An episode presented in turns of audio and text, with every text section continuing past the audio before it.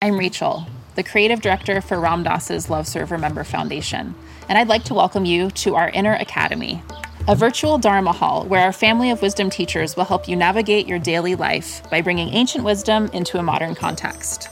With over 200 hours of audio and video teachings, meditations, and practices from teachers like Ram Dass, Krishna Das, Sharon Salzberg, Jack Kornfield, Roshi Joan Halifax, Joseph Goldstein, and many more the Inner Academy is your core resource for finding balance, presence, and navigating the ups and downs of your daily life. The Inner Academy has guidance for every step of your journey. Choose from an annual or monthly membership and gain access to past and future courses, retreat replays, virtual community, and much more. If you've been familiar with Love Serve Remember Foundation for a while, you'll know that most of our offerings are given freely or on a sliding scale basis. So when you subscribe to the Inner Academy, you're paying it forward and bolstering our ability to continue creating accessible offerings for all in the future, as Ram Dass wished for us to do. Be here now and start your journey with Ram Dass's Inner Academy today. For more, visit ramdass.org forward slash inner academy. Worried about letting someone else pick out the perfect avocado for your perfect Impress Them on the Third Date guacamole? Good thing Instacart shoppers are as picky as you are. They find ripe avocados like it's their guac on the line. They are milk expiration date detectives. They bag eggs like the 12 precious pieces of cargo they are. So let Instacart shoppers overthink your groceries so that you can overthink what you'll wear on that third date. Download the Instacart app today to get free delivery on your first three orders while supplies last. Minimum $10 per order. Additional terms apply as Einstein says, you cannot solve the problem at the level of the problem. This capacity to heal and to hold and to forgive is incredibly important and i think that that's the the energy that gives us this as a tool to use for restorative justice to restoring and uplifting the good in all of us mm-hmm.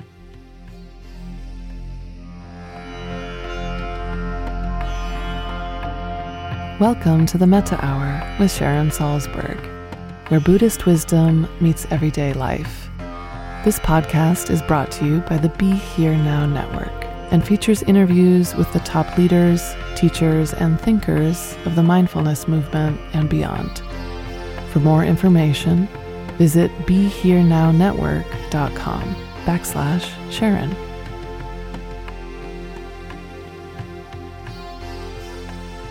Hi, this is Sharon Salzberg, and today I'm in conversation with Cecilia Loving. Cecilia is an award winning speaker, diversity, equity, accessibility, and inclusion thought leader, consultant, and author. Her work focuses on restorative justice, storytelling, inclusive leadership, racial inclusion, mindfulness, and well being. She's the Senior Vice President of Diversity, Equity, and Inclusion at PBS with over 25 years of experience in DEI.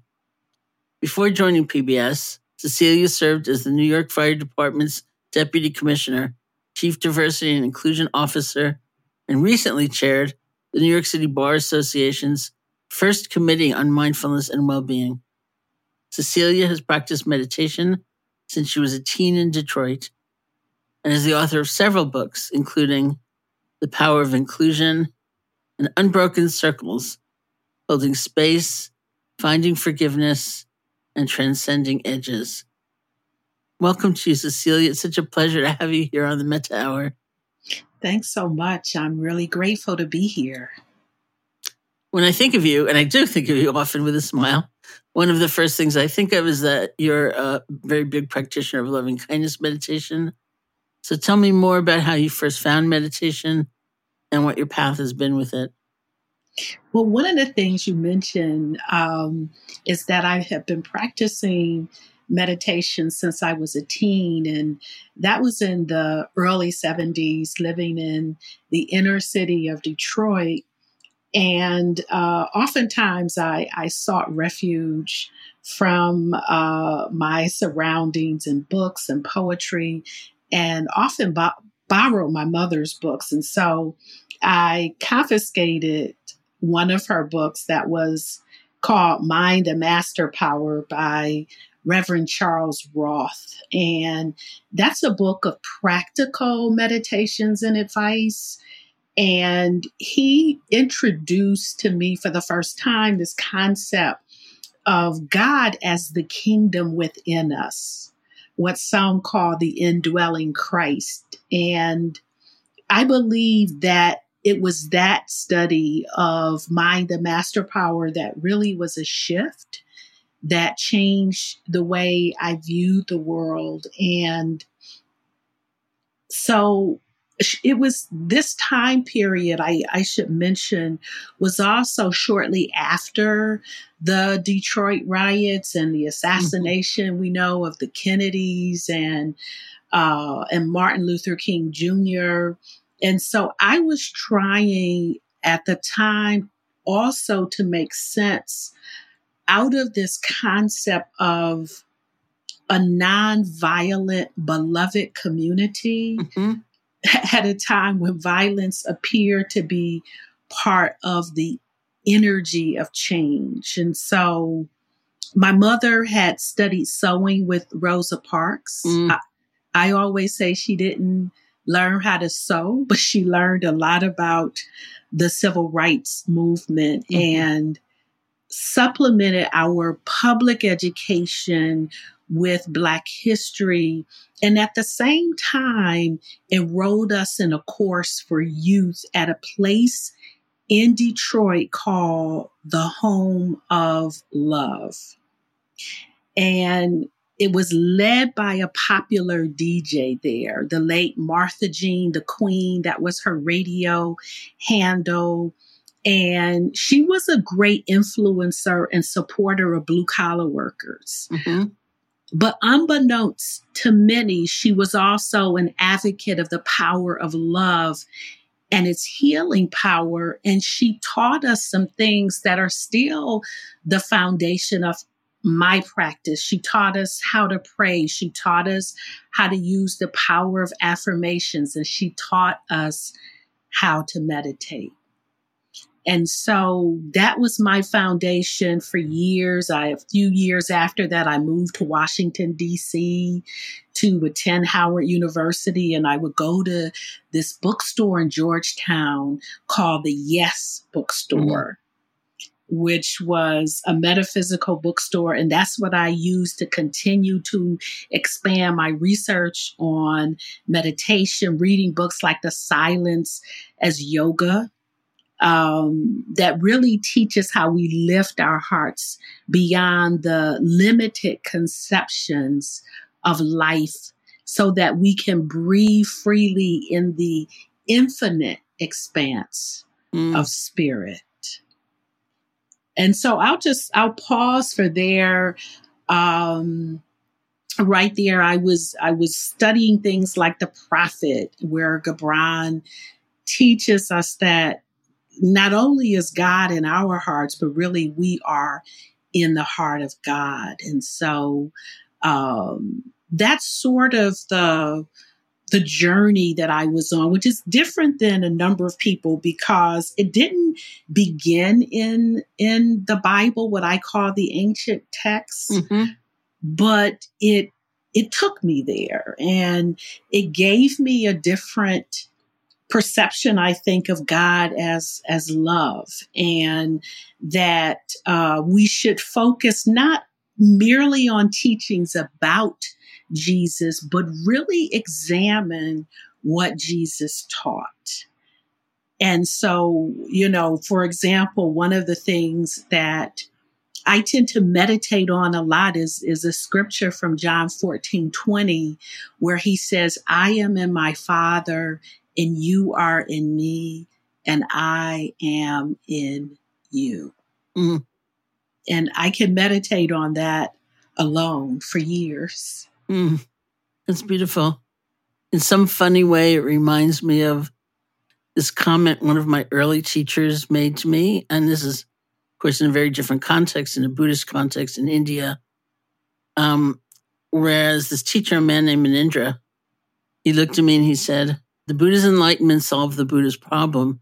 Now you solve yours.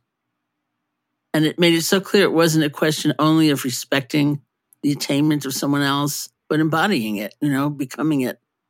And it also felt, honestly, for me, the first time in my life, maybe somebody was looking at me as though to say, you can solve your problem. You can mm. solve your problem, you know, the loneliness, the unhappiness, the fragmentation that's brought you here to India to begin with. You can do this. And that is very different than how most people perhaps have been conditioned to approach spirituality or religion, you know, which is really more about the attainment of another and the admiration of that rather than what about me, you know? Mm. It, which also reminds me of um, Eric Butterworth, who was one of the teachers who I studied under in the in the 80s and the 90s when I was living in New York. And in one of his books, Life is for Loving, he mentions that within every person there is a hunger and a thirst to be loved, to express love, and to let the infinite power of love flow through them. And I want to mention your book here as well The Power of Inclusion Meditating with Compassion, Healing with Generosity, Leading with Love. How did that book come about?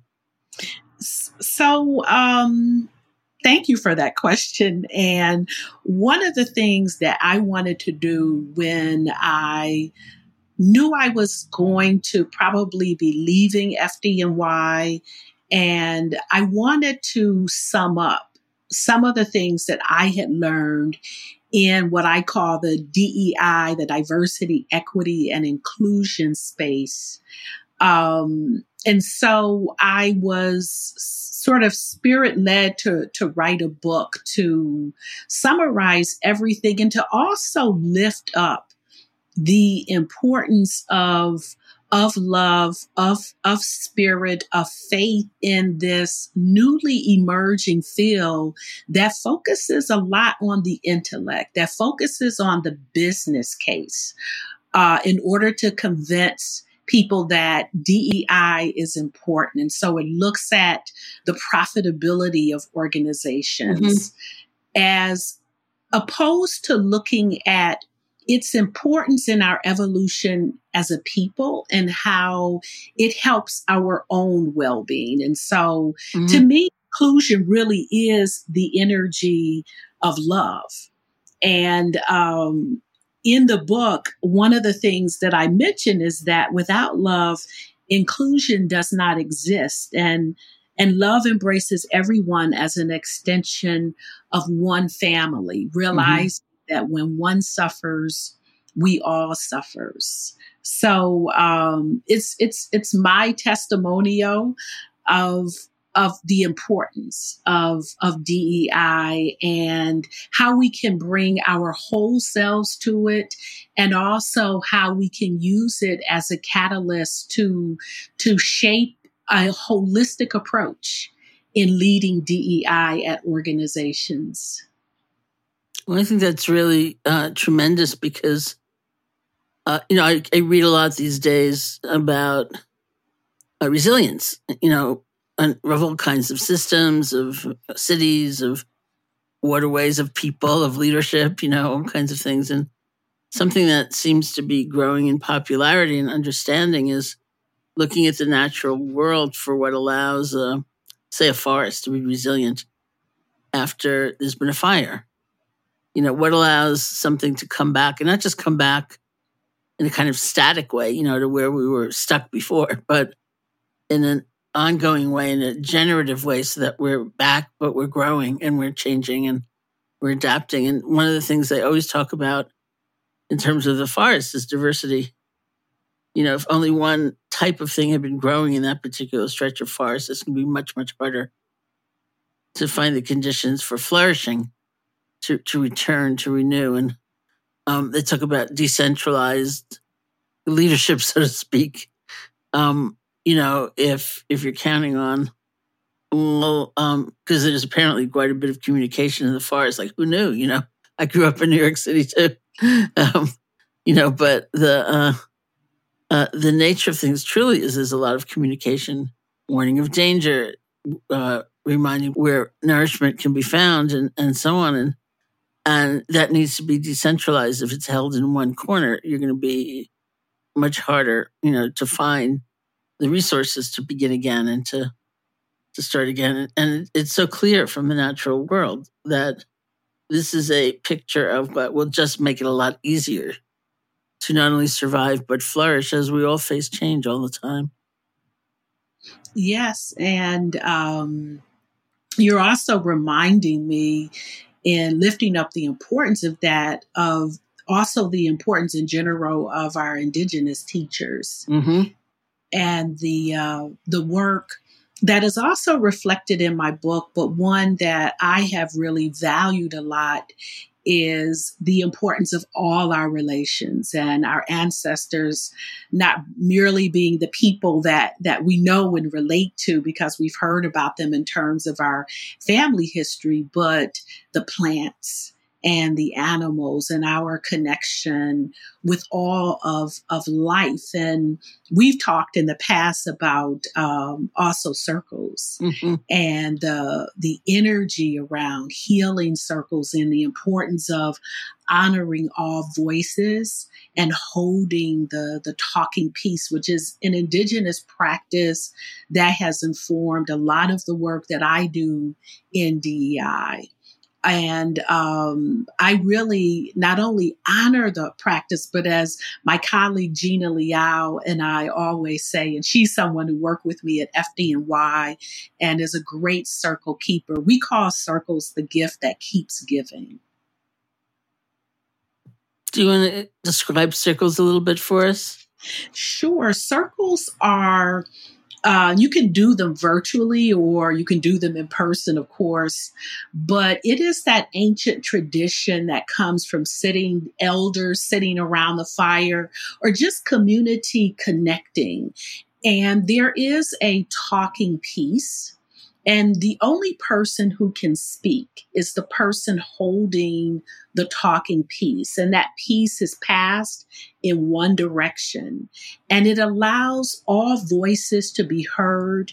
It is particularly important when it comes to deep listening and in sharing our stories and establishing that common ground upon stories that that we all can relate to. But most importantly, it opens us up to see and to honor and to also be heard in a very different way. And so at, at FDNY, I started using this practice of circles, which are used a lot in restorative justice, uh, but also using them in, in a different way to build community, to develop emotional intelligence, and uh, sometimes even to resolve conflict. So, you know, just to give you an example, we would hold courageous conversations, which we do also at, at PBS around issues that are important and very difficult to talk about. We also would hold uh, monthly circles that we call Bravest Women Talk so that we can allow all of those voices that might be unheard to to be heard and at PBS, it, the circles are considered one of the most honored now and most radical ways that are changing and shifting and mm-hmm. and opening up new space and new energy to see each other in in a different way to hear and to also heal. And you have another book unbroken circles called holding space finding forgiveness, transcending edges, which is all about that, right? Yeah, so the uh, Unbroken Circles book I created after I was spending a great deal of time in circle and oftentimes would create poetry and openings and closings for a circle. And so that book really provides um, uh, the additional poetry and insights and openings that can be used by others in circle. The power of inclusion actually talks more about the process of circle and its importance in the DEI space. Mm-hmm. was very interesting. I, you know, as we started talking, just chatting, as we are doing, you know, tech check and sound check and things like that. I had just been through a process at uh, my own retreat center that involved a circle, and I think I'd forgotten somehow in the course of being busy, you know, like and having a life, I'd forgotten just the power of feeling heard because it's not a um, an elaborate process. Really, it's very simple, and I think it takes some deep thinking to sort of feel like what's so powerful about it. You know, why does it seem to have such an effect? And it was, it was just very interesting because it's. I know as a as a teacher, and I think a teacher of anything goes through this where you think, um, what I'm offering is like a little too simplistic or something, you know, it, it needs to be fancier or, or, you know, how am I going to, ha- how is other, how are other people going to have confidence in it unless it's more elaborate and it's got more flourishes and things like that. And, but I think about the best teachers I've had uh, that I would feel were the best teachers, and they were very simple actually, and often repetitive, strangely enough.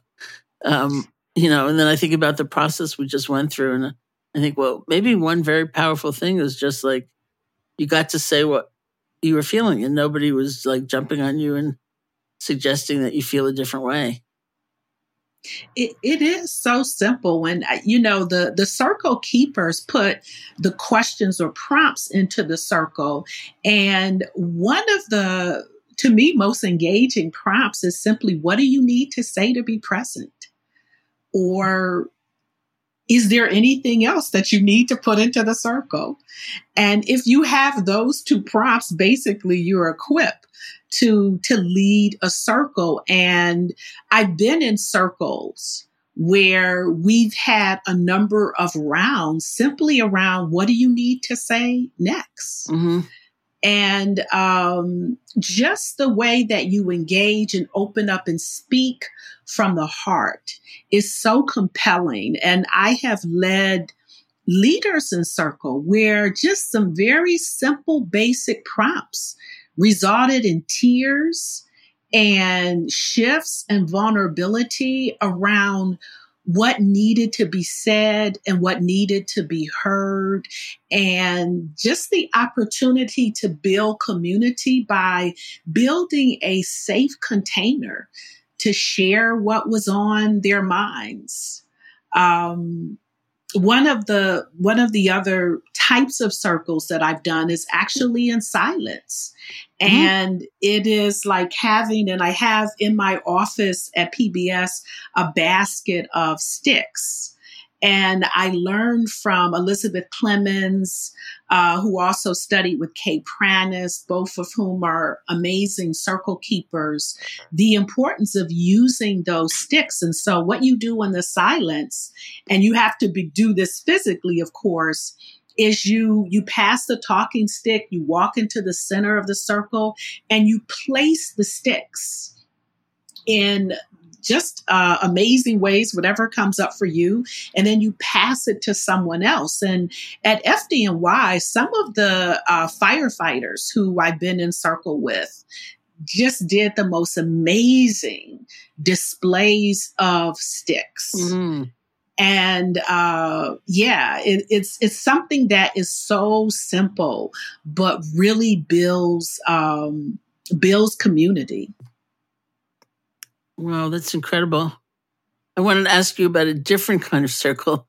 I'm taking this one in for a moment, um, which is around restorative justice because uh, it, it's such a fascinating movement in criminal justice reform and um, speaks to, I think, how difficult it is for any of us as human beings to uh, to understand that our actions have consequences and to feel those consequences and how important that is and uh, coming to terms with with guilt and remorse and moving on and or or staying with but what's happened and um it, it seems like a particularly potent place to have the process. So i'm wondering if you could say something about restorative justice. Sure. I i i believe that the this evolving process, as I mentioned, of, of humanity and the power of love and compassion is so incredibly important no matter what the field. And as you indicate, what takes us to one of the greatest tests is in our criminal justice system. And, and, of course, some of the most powerful testimonials of Circle are with restorative justice and people who have been the victim of horrendous crimes, have had spouses killed, mm-hmm. ended up being able to resolve them with the power of this healing process. And so, as, as many of my fellow circle keepers say, there is power in the circle, or if there are issues that flare up, they say, let's just put it in the circle. And so there is something about the process and its accountability and the oneness I believe that we all share and just being able to hold space to establish that common ground, to um, come to terms with the fact that not only are we have many of us or all of us rather been harmed, but we have also harmed others. Mm-hmm. And it is that process of having the capacity to love and to transcend whatever it is that we are feeling from an emotional aspect to lift ourselves up above the fray. As Einstein says, you cannot solve the problem at the level of the problem. This capacity to, to, to heal and to hold and to forgive is is incredibly important. And i think that that's the the energy that gives us this as a tool to use for restorative justice. Um, having been a lawyer and also at one point way back in my career a criminal uh, attorney, you realize that you know it's it's a lose lose situation ultimately when the focus is on punishing as opposed to to restoring and uplifting the good in all of us. Mm-hmm. Well, I can remember, you know, somebody was trying to uh, give me examples once years ago, and they had established this particular friend um, who since died tragically, but was um, at the time uh, she was an attorney. She had been a police officer for like 20 years or something like that. And uh, she was establishing some different novel kind of uh, analyses of criminal justice. So, for example, there was a youth court. And so if a young person committed an infraction that was not, you know, horribly serious, not really severe, but was, you know, something that was not good, um, they would be sentenced by really a, a, community of their peers, you know, and maybe they'd be sentenced to music class or something like that. Uh, something that you wouldn't really think of in a court of law. And um, it, it was so interesting. And one of the things she was trying to explain to me was like, if you had robbed a store, uh, maybe your thought was, doesn't matter. The guy has a lot of money, you know, he misses payroll for one week and it makes no difference. But then if you actually hear his story, maybe it did make a difference. Maybe his sister couldn't pay rent because he's been paying her rent and suddenly had no money for a week. And uh, because she couldn't pay rent, there were these consequences for her as a single mother. And then there was, you know, and it's like we, we don't get it. You know, the circles with which we are interacting, we are connected and that actions are consequential. And, and it made a big difference to the kind of the maturity and the the development of these people to say, oh, it did make a difference. You know, what I do makes a difference. Yes, it's so important when you look at the the creativity that we need in in everything, and particularly in the criminal justice system. Uh, when I was in New York, I had the opportunity to actually sit on the bench with with jurors who were in some of the community courts, uh, in a variety, whether they were dealing with drugs or dealing with uh, prostitution that usually came up in the, the, the court that's in the theater district.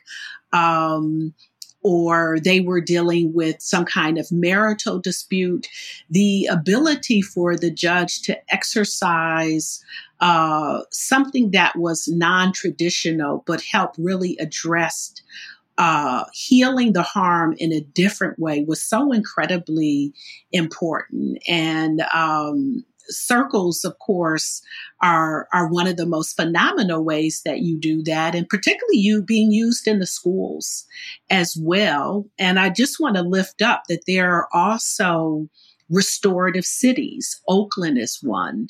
Detroit is is one. And as I was preparing to to leave New York, I was grateful that it appeared at the time that New York City was becoming one, and uh, my team and I were able to lead circles for the mayor's office for our colleagues at some of the other city agencies and also for some of the private uh, law firms and, and other places that wanted to engage in, in healing in, in a new way. So um, I'm really grateful for for you lifting up up the power of restorative justice and how it shows up in in a number of ways. So the pandemic itself uh, has been a time of many reveals. We've sort of had the curtain pulled back on a lot of hidden aspects, or more hidden aspects of our culture and the assumptions we live by. And at the same time, there's a lot of pushback against growth in the U.S. And I'm wondering how you're seeing this effect in your work in DEI. Is there more of an opening to discuss things like systemic racism that there wasn't there before COVID?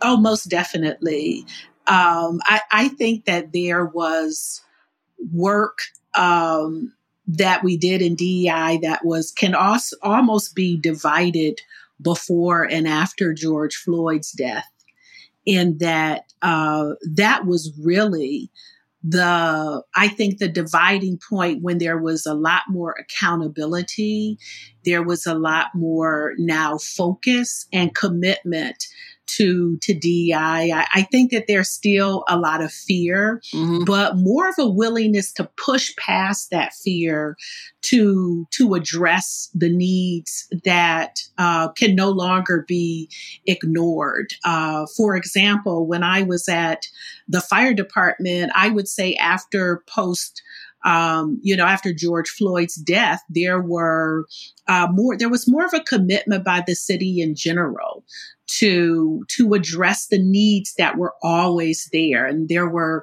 i was on the mayor's task force i established a task force on racial inclusion at the fire department and there was a more willingness to do to dig deep and do a root cause analysis mm-hmm. around how did we get to this? You know, why do we have these particular problems? And then, most importantly, I believe a lot of leaders realize that DEI has to really um, report to the top so that there won't be interference and that one individual or office cannot be held accountable for everything that needs to be done in the DEI space, but that it is the commitment of an entire organization. Mm-hmm. So all of these things, I believe, have been impacted by George Floyd. And I love what his daughter said. Um, uh, you know, just a little girl who who said, "My daddy changed the world." Mm-hmm. And I think in many many respects, his death uh, most definitely did have a huge impact on our commitment to uh, to inclusion. So, through your work with the fire department, I imagine you were working with police officers at the same time? I well i did and and i also did some some training for nypd as well and interestingly enough a lot of firefighters are former police officers mm-hmm, mm-hmm. and you know some of the training that i uh, did for for nypd uh, was uh, in emotional intelligence. One of the last, I did four sessions on emotional intelligence when just before uh, COVID, before we were more sequestered and, and uh, stopped working um, physically mm-hmm. with um, some of the groups. And and the interesting thing is, I had officers uh, come up to me, literally, some were almost bursting into tears, mm. and said, "This is just what I needed." Mm. Um, and so uh, at, at FDNY, we were also, I believe, able to do uh, more in the mindfulness space than I experienced at NYPD, although I'm sure that's going to shift with the current mayor, who is Eric Adams, is very much committed to, mm-hmm. to mindfulness. And so at the fire department, we were you know, I was able to create the first mindfulness group, mindfulness newsletter. And as first responders, they use a lot of the practices in order to deal with with stress. And so they're using breathing techniques and um, affirmations and visualization. And so i believe that they were because of those practices a little bit more open and receptive. I had to make sure they understood the nexus mm-hmm. between these um, powerful practices that they use in operations and how they also impacted judgment and implicit bias and all of those things that we focus on in the DEI space. Yeah, that's that's wonderful, and it's it's tricky, you know. Like um, as you know, uh, I don't know if you could say we're post pandemic, uh, whatever place we're in with the pandemic.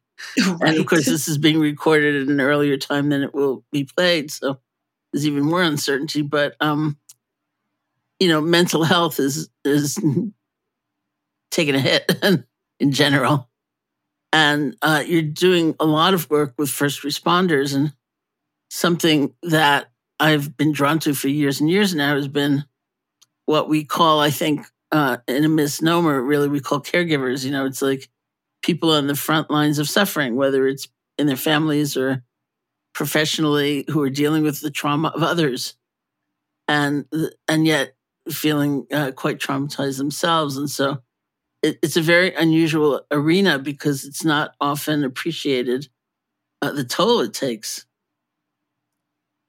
Most definitely. And i think that you know the the trauma particularly you know the vicarious trauma mm-hmm. that is impacted um, most definitely that comes up a lot in the first responder uh, space as as well as as as those who are just dealing with with life and and all of its um, various challenges in general, mm-hmm. particularly post George Floyd and in the pandemic, I think that radical self care is just a requirement for all of us. And I'm not a healthcare specialist per mm-hmm. se, but we have, and particularly in the DEI office, have always worked really closely with counseling services units at both FDNY and PBS. And with first responders, you definitely see the cynicism um, because they have to to learn to wear the world as a loose garment. But you also see a lot of incredible faith and support for one another. There, I experienced there really strong bonds of authentic trust mm-hmm. and supportive relationships than you see in other environments because their lives are constantly at stake. And so one of the other things that uh, I often have to address and think about in the DEI space is the radical self care that's required for us. And I think it's not just one group, I think it's all of us who carry the trauma of our ancestors. Mm-hmm. And um, I think we carry the the baggage of both those tortured and the torturers, mm-hmm. those who have been enslaved and the enslavers. Um, and so on. And so, one of the things that I'm I'm grateful that I was able to learn before my mother passed away this year is that one of my ancestors, uh, one of our our uncles, great uncles, was lynched, and as a world and a country and a community, we carry this harm in our bones, and so. Mm. The challenge in the DEI space and just in general is to build the capacity to heal and to do the work that's necessary for healing and find that that common ground and build upon it. Mm-hmm. a new world of love and of patience and of grace. And it's very encouraging that you're saying you're finding people doing just that Yes, yes, most definitely. And it, it takes a while, I think, for us to realize what's necessary mm-hmm. and to bring our whole selves to what needs to be done in a way that um, allows us to do so without fear and and that's really i think the the challenge the the daily challenge that that we're confronted with. And once again it's those those circles or opportunities um, to to relate to each other in a way that is authentic and allows us to see each other and to hear each other to listen in um, in a in a new way that is so incredibly important in this space. one of the things that I saw working with um, caregivers, which began with domestic violence shelter workers, um, was an incredible sense of isolation. And so, community, as perhaps the most powerful healing agent, was also a little remote. You know, like even though people were in the same line of work, it felt like uh, they couldn't really talk about what they were experiencing. It was like, uh, even though they were all doing the same kind of things, although in different shelters, it was not only for the sake of confidentiality, but it was both the appearance that they felt they had to uphold, which was somebody who gave more than they got. You know, that they were strong, they were invincible, they were um, there to help others, they were there to save others, and uh, that was a part of it. And part of it was that the stories were just so painful, you know, and often evoke their own previous trauma or unhappiness or, or something. And so people were not in the habit of actually creating community in a funny way. Yeah, it's and you, one of the things that I'm really grateful for is that um, I learned circle keeping in large part with an organization called Hidden Water and its focus is on um, the sexual abuse that have been suffered by by children. And so um, it taught me to to hold space and to listen and to to be a healing influence for for some of the most horrendous um, experiences. And um, just the to have the the capacity and the willingness and the commitment to be an energy of of love and that's one of the things i love about you know the work that you do sharon in in loving kindness and um I, I, worked at the Human Rights Commission in, in New York before I went to the fire department. And one of the things that I was grateful to realize is that the energy that I brought just by having a, a, practice of, of loving kindness meditation was so incredibly important. And so I could, it was the presence that I brought and the witness that was, that was also provided an energy of healing and restoration. And I remember a young man uh, coming into the office. And at that time, it didn't matter whether or not you had an appointment. You could just walk in off the street mm. with a complaint. And this, and he was a member of the LGBT community. And um, he was just shaking all over.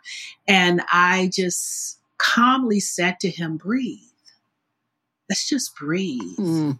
And and I realized that the merits of those cases didn't matter, but it was being heard. Mm-hmm. that was so incredibly important.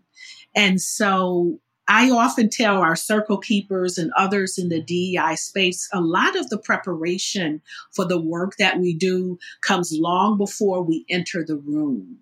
And it's centering ourselves in that compassion and in that energy of love and realizing that sometimes we can walk into a space and, and just be a presence and a witness with that energy of love and it's it's it's sending out that loving energy when when you pass someone or when you see someone or when you hear about something that is also important in in this sort of ministry of love that we call DEI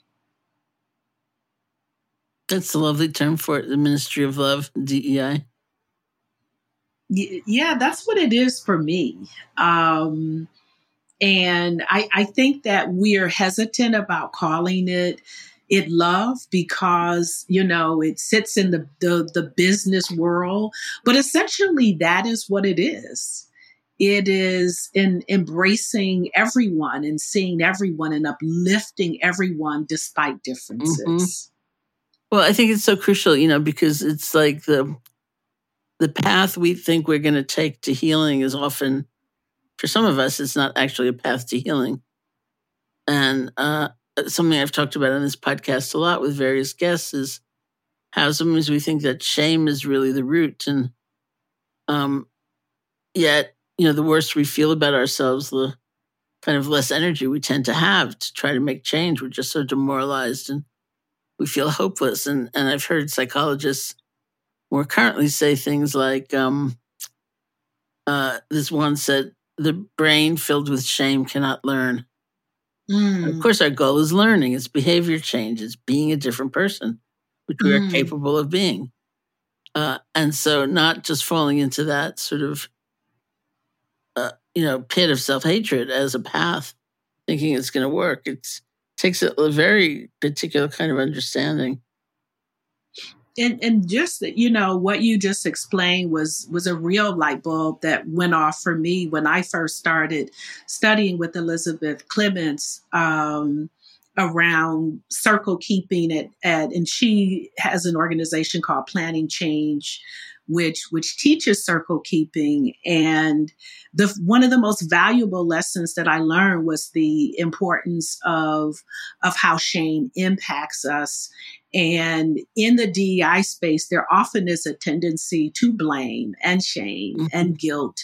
And that's one of the reasons I start off with a practice of, of teaching emotional intelligence through, through circle and and lifting up the importance of having compassion for everyone because you just cannot do the work that needs to be done uh, without that i think that's really great and the people often ask me about the extent to which i um, imagine people experience vicarious trauma. It's, for example this recent question came in uh, do journalists get it? What do i think? So I'm going to pass it on to you. Yeah, I mean, I think that anyone has the potential to have vicarious trauma if they're serving in such a way that there's just the repetition of of stories and harm and uh, most certainly. And you know once again i i think that um, the the radical self-care is so necessary for all of us in the various ways that that trauma may show up in in our lives. And and oftentimes i think we're not even conscious of it. But mm-hmm. um, we have to do the the work and and uh, we have to have the practices that center us in the power and presence of of love and compassion for one another. Wonderful. Let's do it.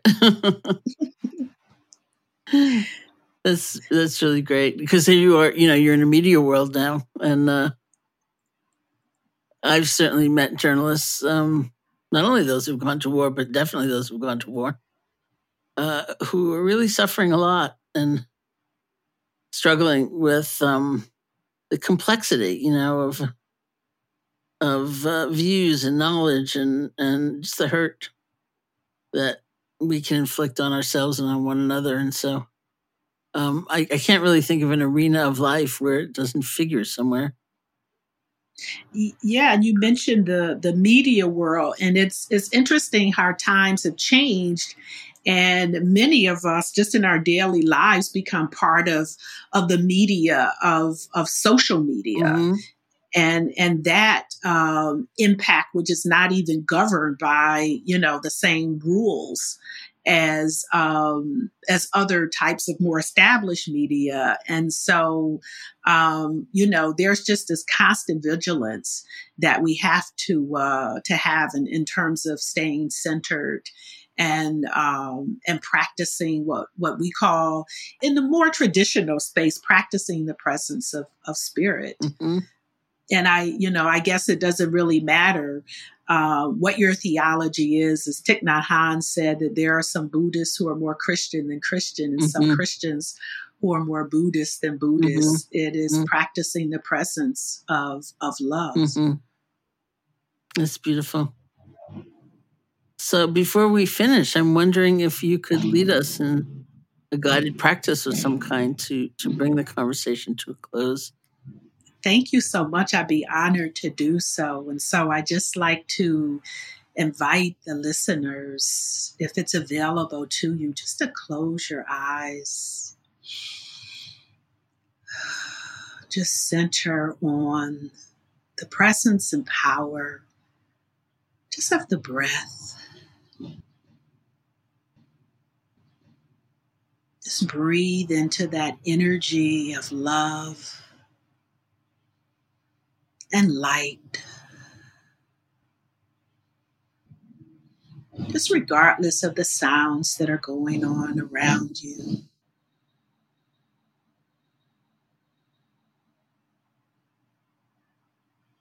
And just connect with that energy of breath and the power and presence of love that continues to give birth to us, that gave birth to us from the beginning of time. And just feel that love as though it embraces your entire being, your body,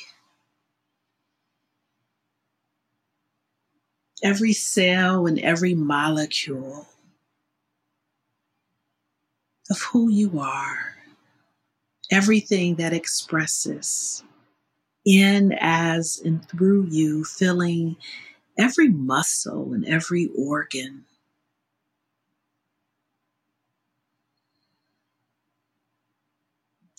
And in the energy and awareness of this love and how it breathes us.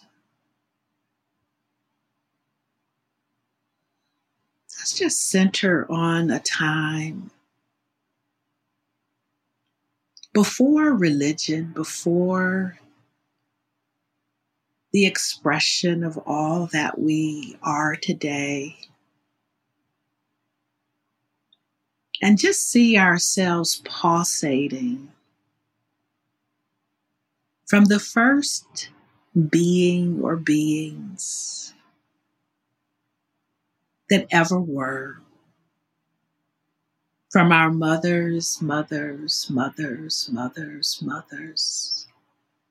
From our fathers, fathers, fathers, fathers thousands of years ago and realize that the breath of our four beings was the energy of love. And feel the strength and the compassion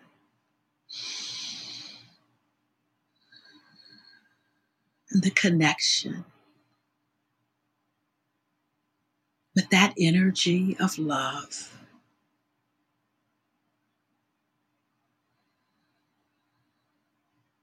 love as a as a divine connection to all our relations that ever were.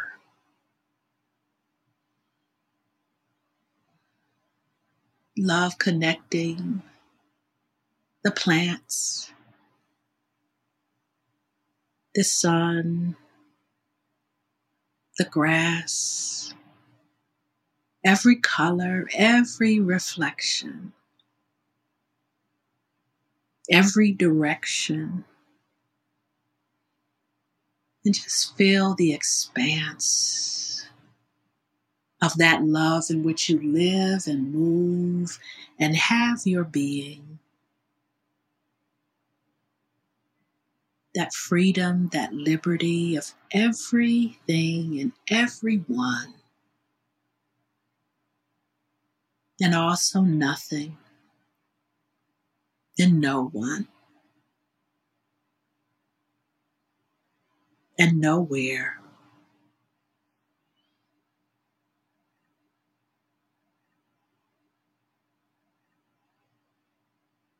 In this connection,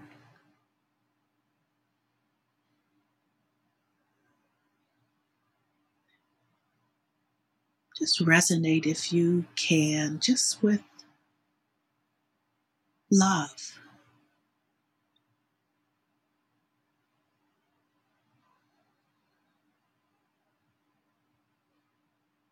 And feel it breathing through you as a single breath. And then another, and another and another.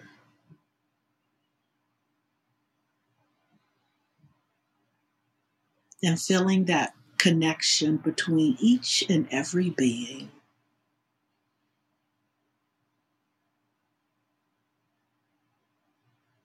Whoever was or ever will be.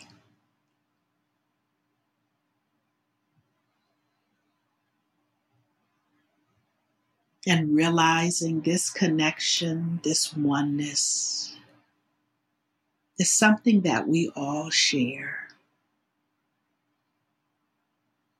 From our mothers, mothers, mothers, mothers, mothers. And our fathers, fathers, fathers, fathers. Bringing us to this moment and to this breath and to this energy and this awareness.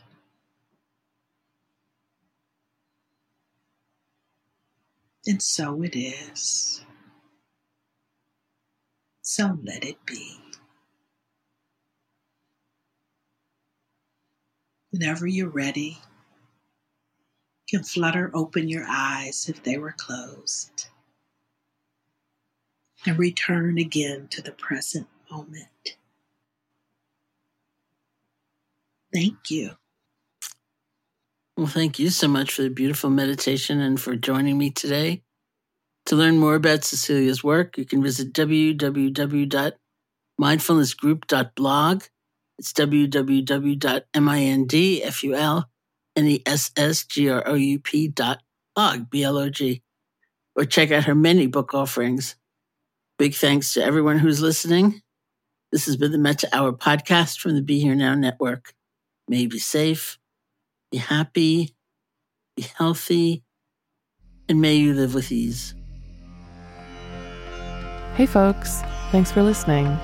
To learn more about Sharon and her ongoing teaching schedule, as well as online courses and a free guided meditation, check out her website at sharonsalzberg.com.